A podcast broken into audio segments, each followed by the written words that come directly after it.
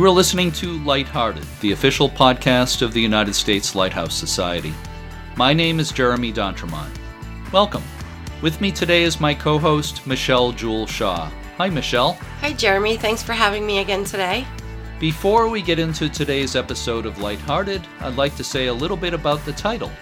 Do you know what my original title for this podcast was, Michelle? Was it lightheaded? Well, yes, it was. I went through a bunch of ideas before I thought of lightheaded, and I thought it was a pretty good idea. My thought was it signified people who have lighthouses on the brain, but Jeff Gales, director of the U.S. Lighthouse Society, was afraid the title lightheaded might make people afraid to listen. They might think listening would make them sick or something. So I was discussing it with my wife Charlotte, and she came up with the idea of light-hearted. Meaning people who have lighthouses in their hearts. Yeah, that's it exactly. And I knew right away it was the perfect title, so Charlotte gets all the credit. So, where are we going today, Jeremy? I thought we might go to California. How does that sound? Sounds good to me. Our main subject for today is one of California's most iconic lighthouses at Pigeon Point and Pescadero. The town of Pescadero is just north of Santa Cruz, about 50 miles south of San Francisco. Pigeon Point Lighthouse is tied for the tallest lighthouse in California at 115 feet, and it's a favorite of sightseers and photographers. Pigeon Point was first suggested as a lighthouse site in 1855, but no action was taken. Three disastrous shipwrecks in the 1860s forced the issue. After a congressional appropriation, construction began at Pigeon Point in 1871. The station's steam powered fog signal went into operation on September 10, 1871 but construction delays, including the time needed to ship the lantern from New York, meant that the light didn't go into service until November 15, 1872. A rotating first order lens created by the Henri Lepaute Company in Paris with 1008 prisms produced a white flash every 10 seconds.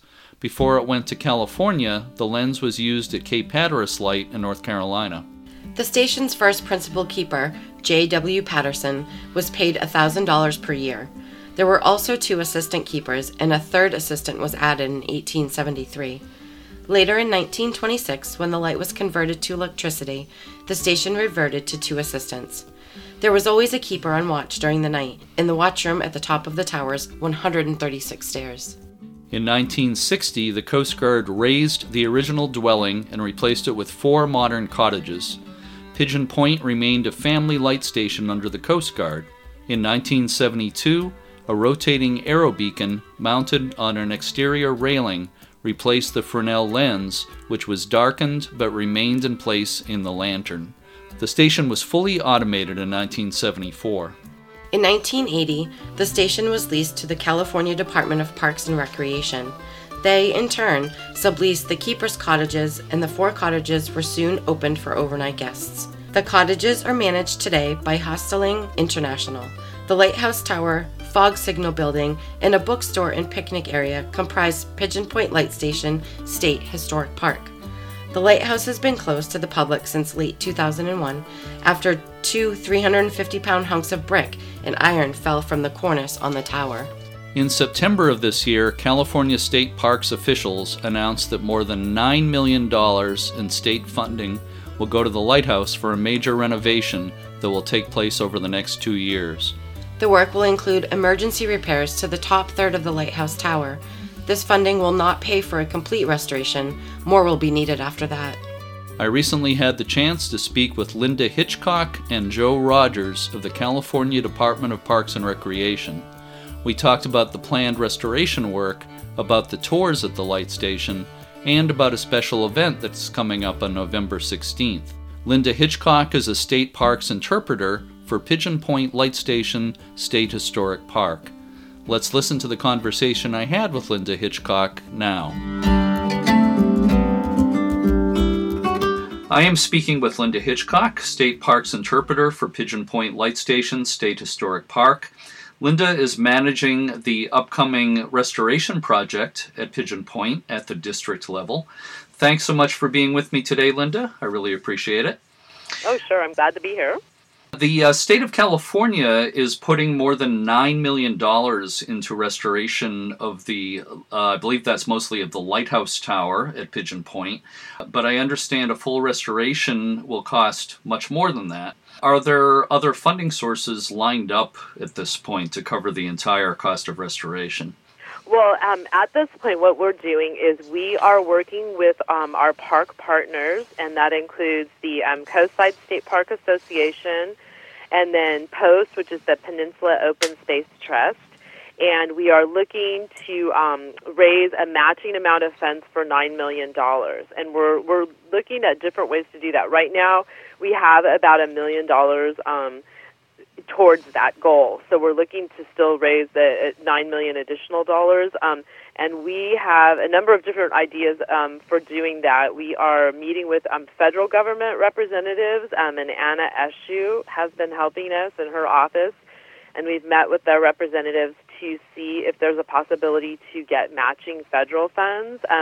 We're still just at the very um, early stages of talking to the federal government, but that's one of the avenues that we're looking into, and we're, we're hopeful of that.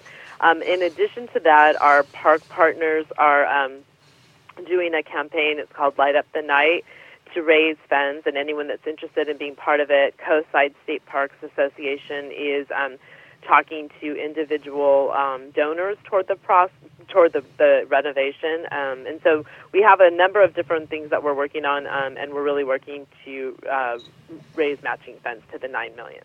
Okay, so the entire cost of restoration of the lighthouse tower and the other buildings, uh, we're talking as much as uh, around eighteen million dollars. Is that correct? Yes, that's our estimate. Yeah. Okay, and that includes some work that's already been done. Is that correct? Um, some of the work that ha- there's been a number of things that have been done. Um, and uh, so the cost, you know, so, the, so some of the cost may be a little bit less, but the estimates um, each year as it goes by, the cost of construction goes up. Right. So we're estimating that it's going to be $18 million. The mm-hmm. work that we um, just recently done in the t- with the tower at the keeper's office is we um, re-roofed the, the the little building where the keeper's office was, so the um, it's totally watertight and has a brand new roof and we did lead abatement, and we also removed asbestos from that building. So we have a good start on that small building um, and getting that, um, you know, really ready. So that's the part that we've been doing right now. Okay. Now, can you describe uh, the basic components of the work that will be done uh, coming up? That uh, some work is scheduled to start, I believe, uh, in this uh, coming spring, uh, especially on the lighthouse tower itself. Yeah, the big project that we have coming up, um, and it'll be probably spring or summer when it goes out to bid, and then it's estimated it will take probably 18 months after we have a contract in place for the work to be done. Um, that project is going to be the large scale project. It's going to be the top third of the tower, and it's going to be a stabilization and restoration project of the top third. Um, the top third of the tower is the part that we feel like is most important to get stabilized and most important to do the work on. It's the um, section of the tower where the iron belt course fell from the top of the tower down to the ground in 2001. And um, since then, there's been a temporary measure to um, hold that part together. But what we need to do is we need to do a renovation and restoration of that, that whole top third. So we're really excited about getting this money um, because we just feel like that's the most needed part to be restored. Um, there, there are some bricks at the top that need to be worked on. There's um, different pieces of metal that need work. Um, there's a lot of like uh, complicated historic restoration that needs to be done in that top third, and so um, that's why that's the priority, and that is the the scope of the project that's going to be coming up, the large scale project. Right. Now, the uh, first order Fresnel lens, beautiful, huge uh, lens, a beautiful work of uh, functional art, as I like to call them, uh, was removed from the lantern of the lighthouse in 2011, and it's on display in the fog signal building. I saw it when I visited there uh, in 2015. I was there. Uh, can you tell our listeners a little bit more about the lens and are there plans eventually to return it to the lighthouse, to the lantern of the lighthouse, once that stabilization work is done, or what exactly are the plans at this point uh, regarding uh, the, lens? plans um, for the lens at this point, when the stabilization work is completed, we will not be removing the lens. We want to wait until the entire project is um, complete to move the lens because the lower base, um, there's work that needs to be done, and we need to be sure that it's completely stable before we t- put that lens back in. If we um, get the $18 million and complete the whole project, then yes, the lens will be put back in then. But at, at the this halfway point of the top third stabilization, the plan is not to put the lens back in there. Um, and a little bit more about the lens is that um, it's a Fresnel lens. Um, it has about 1,008 um, prisms. It was first lit um, in sunset at uh, November 15th, 1872.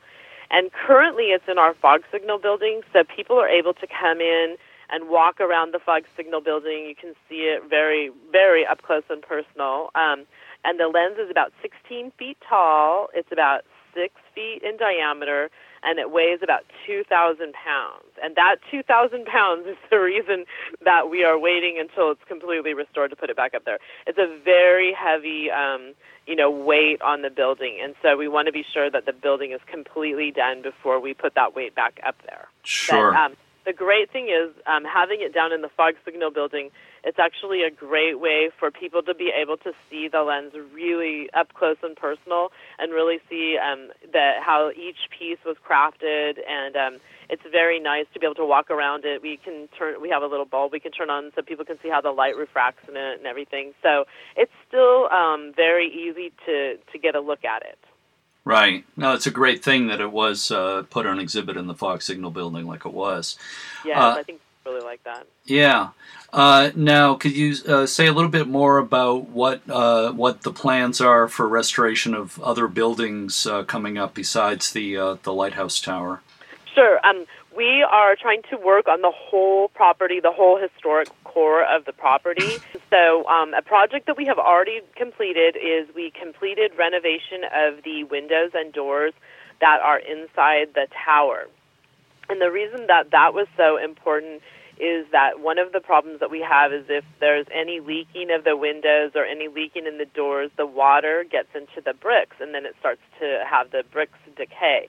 And most of the building was pretty much watertight, but there were certain windows and doors that needed to be replaced. And um, so we're very happy that we've completed that, and we're hoping to keep all the water out. The it, it's uh, it's amazing how hard it rains and how the wind really blows all the mm-hmm. water like straight into the tower because it's coming right off the storms are coming right off the ocean and so we're really happy to have that done before winter hits um, that was really a, an important project that we did and one of the other projects that we have already completed is um, the new roof on the keeper's office, and that was actually done by um, partially by a donation of a local roofing company, Knox Roofing. So they came out and helped us because um, we wanted to once we had new windows we wanted to make sure there was no water coming in through the roof and so knox helped us get a roof done. And also in the keeper's office we've done a lead abatement project. There was a lot of lead paint and we had a lot of asbestos. And so we um, have been working with a historic preservation company and they have completely gotten rid of all the lead paint and all the asbestos in the keeper's office. So that has been very nice. Now we can bring the public in on a limited basis to come um, look at the keeper's office and look up the tower. And then one other project that we're well, we have a couple other outbuildings that we are working on. We have a bunker, an oil bunker that we have renovated, and we are going to be putting um, exhibit panels inside there. And then we have the fog signal building, which is the big building right at the end of the property that looks right over the ocean and kind of hangs over the ocean and it has got a lot of um, water damage to the wood and to the siding, just basically from the ocean pounding up against it and the wind and the storms. And we um, received two hundred and fifty thousand dollars from our cooperating associations um, to do a fog signal building renovation and then to work on the deck that's also in front of the fog signal. And that is um, coming up really soon. The the bid's going to be coming out on that, and that work should be headed. That'll be the first project that that started work on. So we're really excited about that, and and also the fog signal building is really important because we have the lens inside it. So sure. we definitely don't want wind and water and ocean coming into the building. Definitely. You may not be able to answer this next question, but when do you think the lighthouse might be reopened to the public, the lighthouse tower itself? Well, I think that um, right now, what we are hoping for is we um, have been the last couple months have been having limited term, like limited time base tours, where people can walk into the um, keeper's office now because it's free of lead and free of asbestos and they're able to uh, walk over to the base of the staircase and look up to the top of the tower. And we've really had a lot of um, public support for doing this, and people have really been enjoying that. So we will be doing that once a month, probably until construction starts. Um, I don't think that we have any timeline right now for when the public could actually go all the way up to the top of the tower. I mean, that's the really we need that whole eighteen million dollar project to really be able to do right. that again. But what we're really hoping is that once we have the top third renovated and secured, and it's all um, you know we don't have to worry about it. We will be able to take the big fence around that's around the, the lighthouse down, and then the public will be able to go on the tours of the base, and then they'll be able to look up inside the um, tower as well as being able to get really close um, on the outside.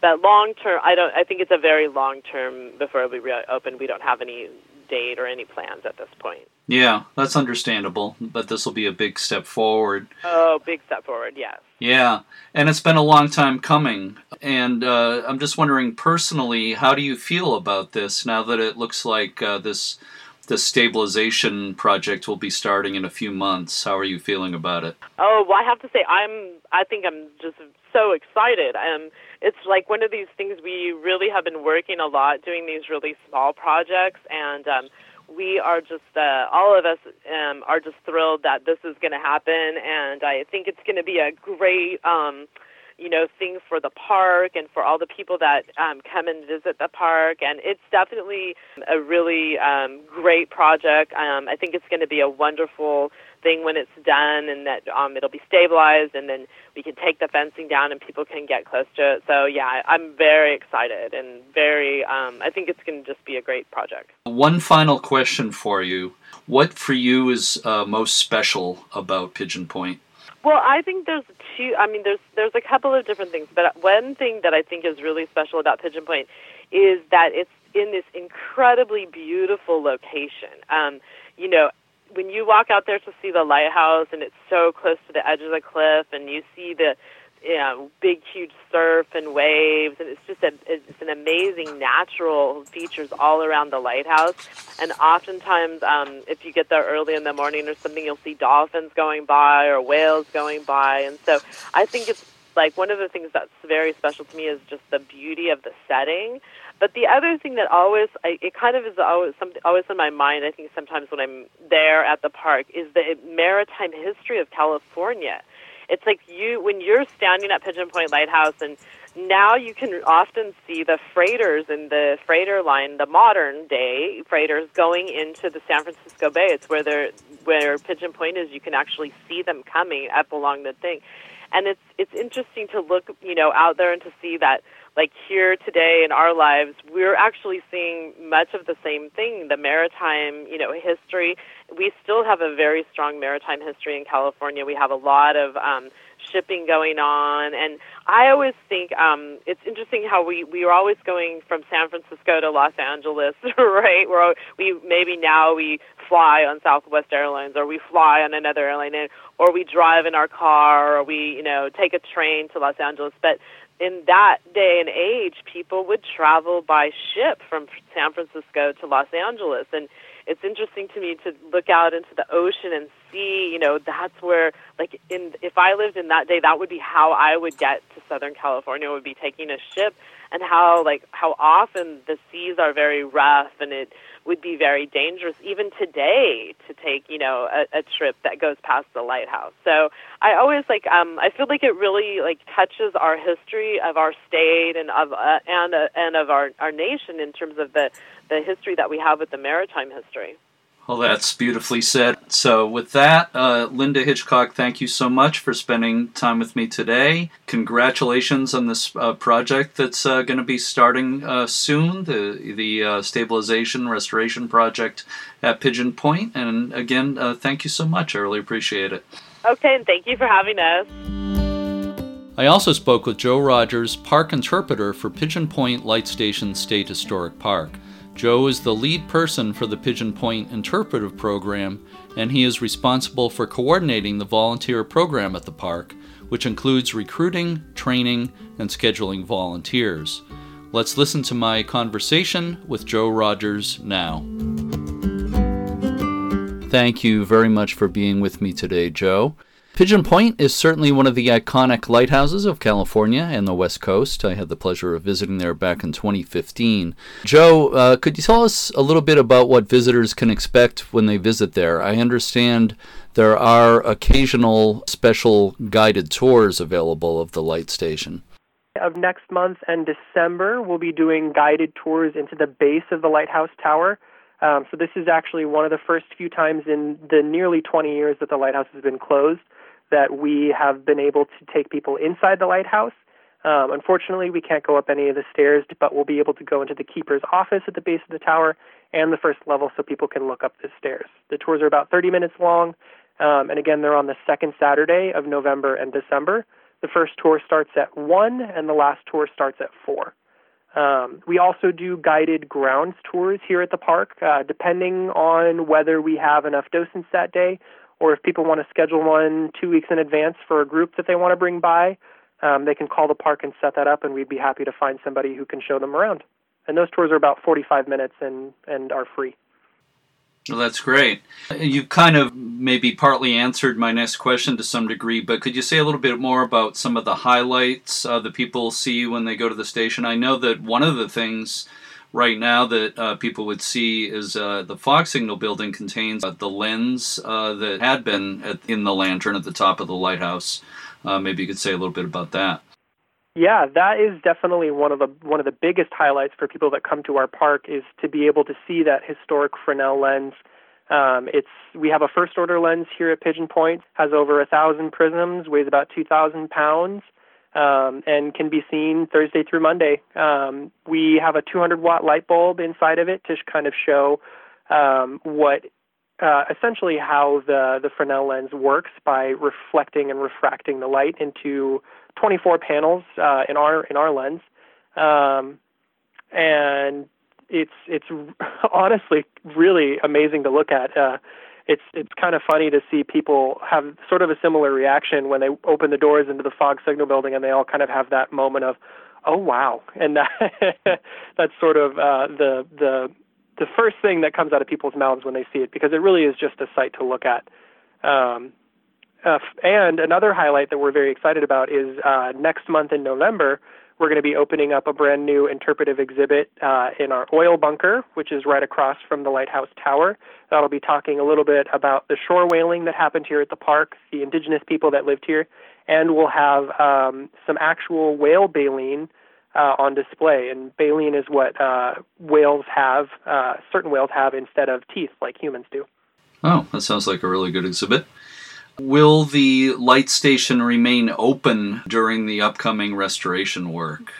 Uh, which uh, that that's uh, starting next spring. Is that correct?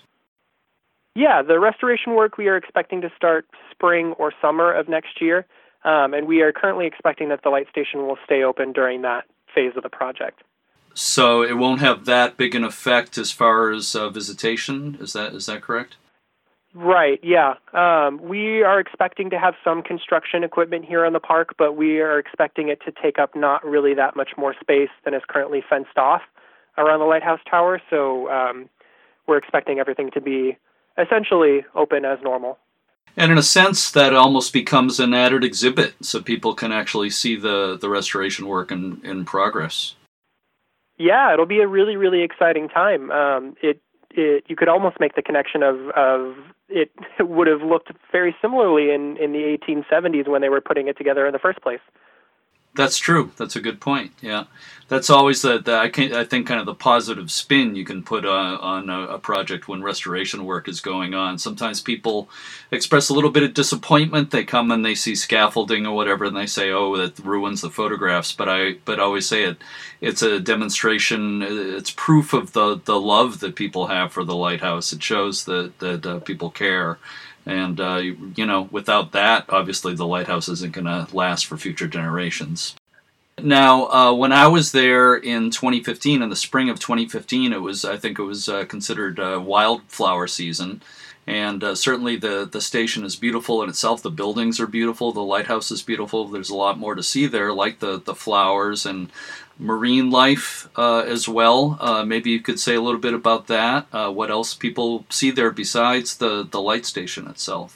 Yeah, definitely. Just to sort of touch a little bit about the wildflowers, I think that's uh, an important thing to mention as well. That's actually all of those wildflowers are uh, due to a very large volunteer project that we actually have here at the park. Um, so in years past, most of what you would see in terms of plant life here at the park was ice plant, which is that uh, sort of iconic succulent plant that you see a lot of here on the West Coast. Um, it has these really, personally, I think, um, beautiful, bright uh, purple, pink, or yellow flowers. Um, you see it almost everywhere, but it's actually non-native to California.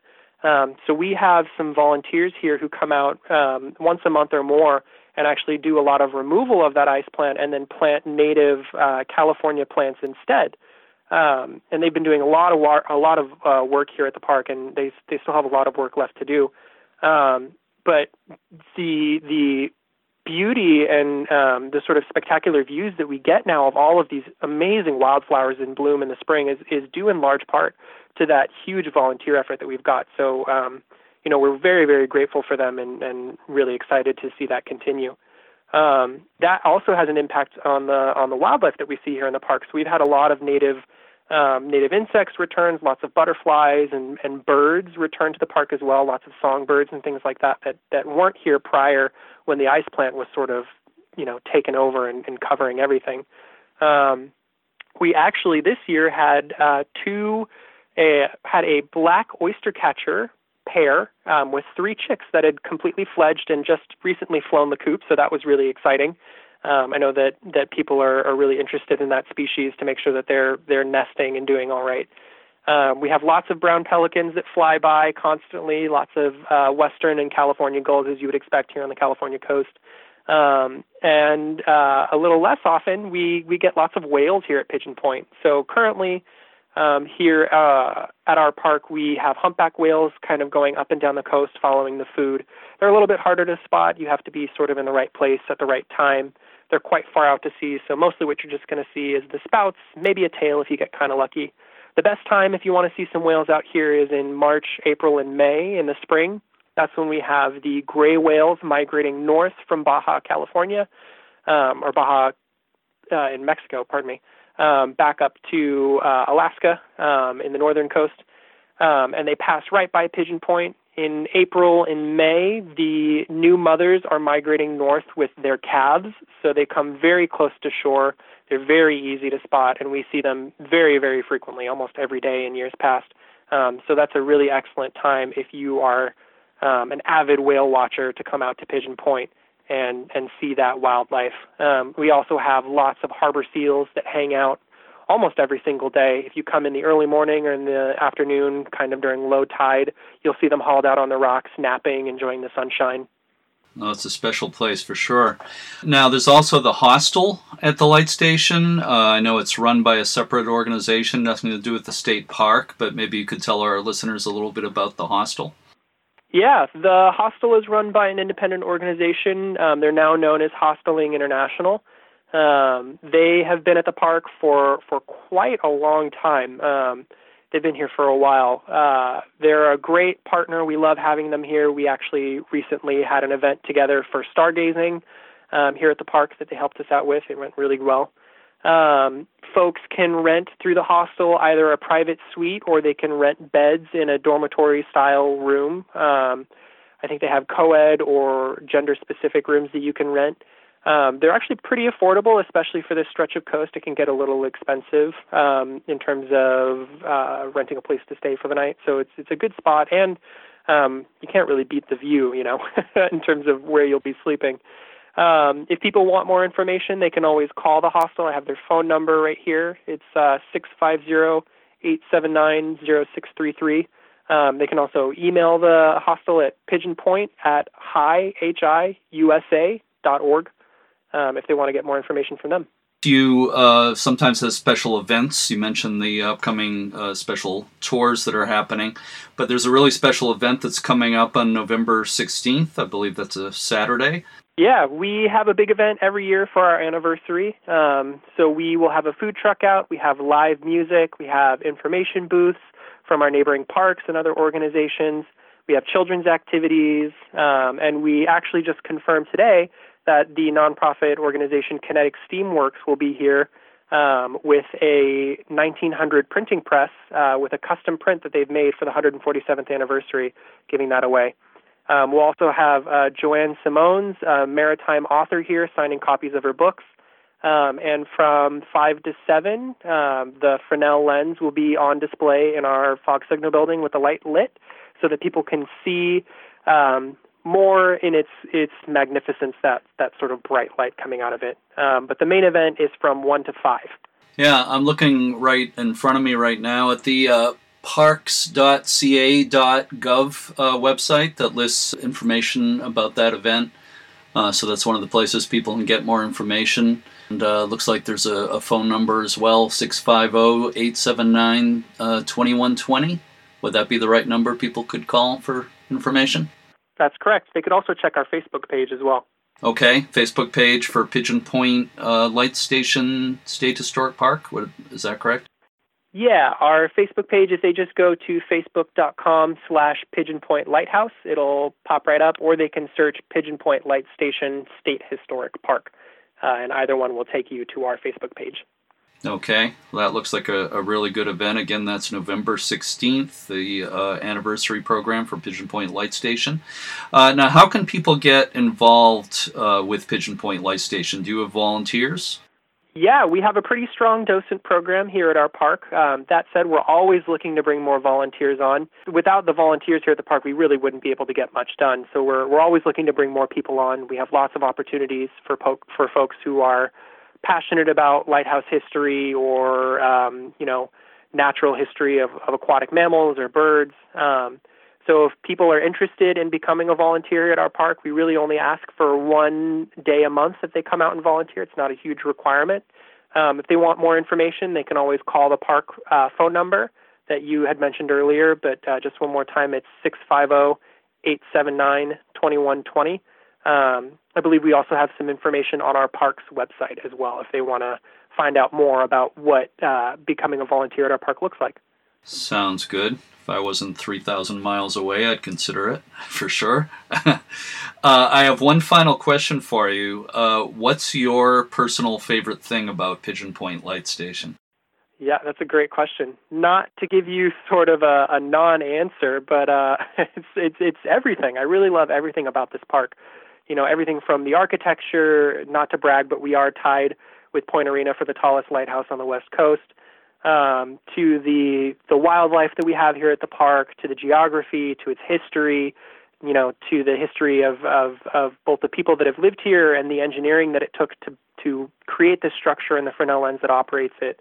You know, everything about this place I love. I think it, it's such a treasure on the West Coast, and it really is a must see for people traveling by or even for locals just to learn about our, our local history. I think it's a really important place.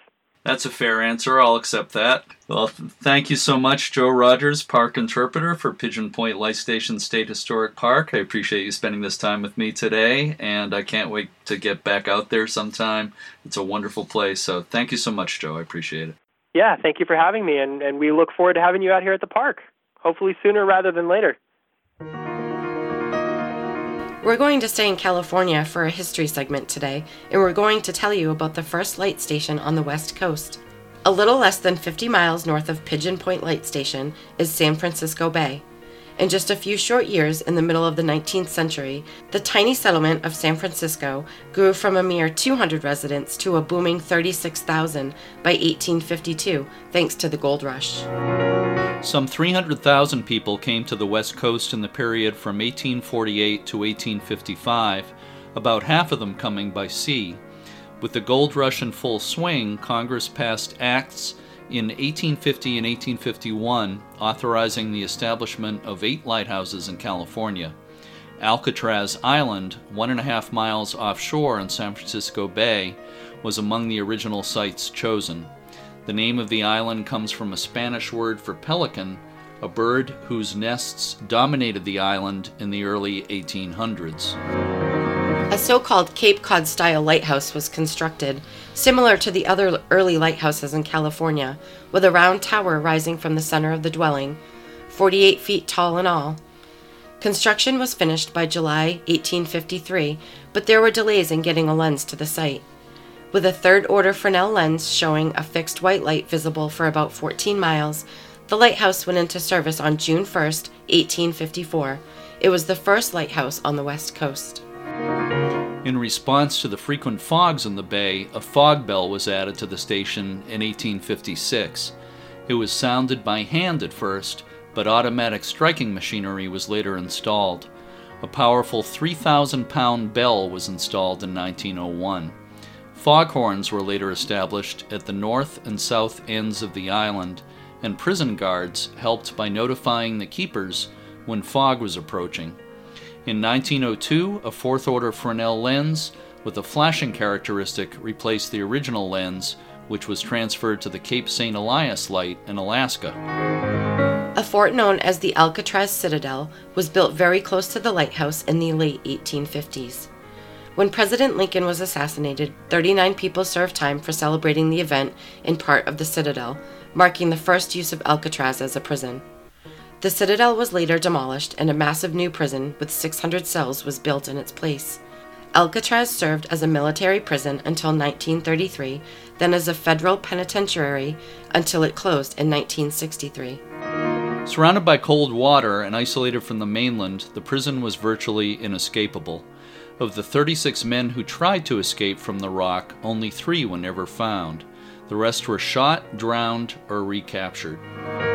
With the arrival of the prison, the position of the lighthouse had to be changed. The 1854 structure, which had been damaged in the earthquake of 1906, was replaced in 1909 by the 84 foot concrete tower that still stands today. The lighthouse had a principal keeper and three assistants by the early 1900s, and spacious new dwellings were built for the keepers and their families at the same time the lighthouse was rebuilt. Edward Schneider, who served 28 years as a keeper at Alcatraz, was in charge when a major prison break occurred in May 1946.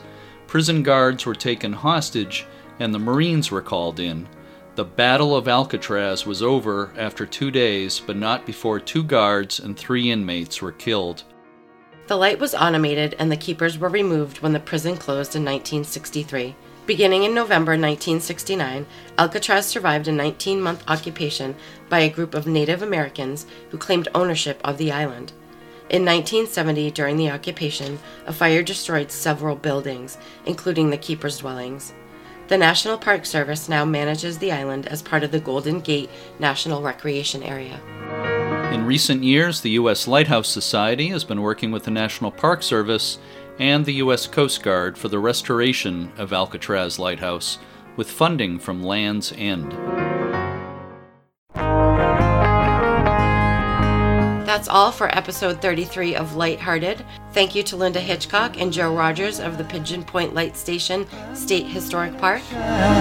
Thank you to all the volunteers, staff, and members of the U.S. Lighthouse Society around the U.S. and around the world. Be sure to go to uslhs.org to learn about memberships, tours, the Passport Program, the J. Candace Clifford Lighthouse Research Catalog, and everything else the Society has to offer. And check out the U.S. Lighthouse Society on Facebook, Twitter, and Instagram. If you listen to us through Apple Podcasts, be sure to rate and review us. Thank you to T. Thomas59, who recently posted a review that said, These shows bring the history and excitement of lighthouses to the public in a very easy and informative way. They also include the great idea of interesting places to visit. And thanks to KO underscore X, who posted a review that said, Always something new. I literally take notes when I listen. I learn so much. Thank you so much, Michelle, for co hosting today. And as always, thank you everybody for listening and keep a good light. I'm gonna let it shine, let it shine, let it shine.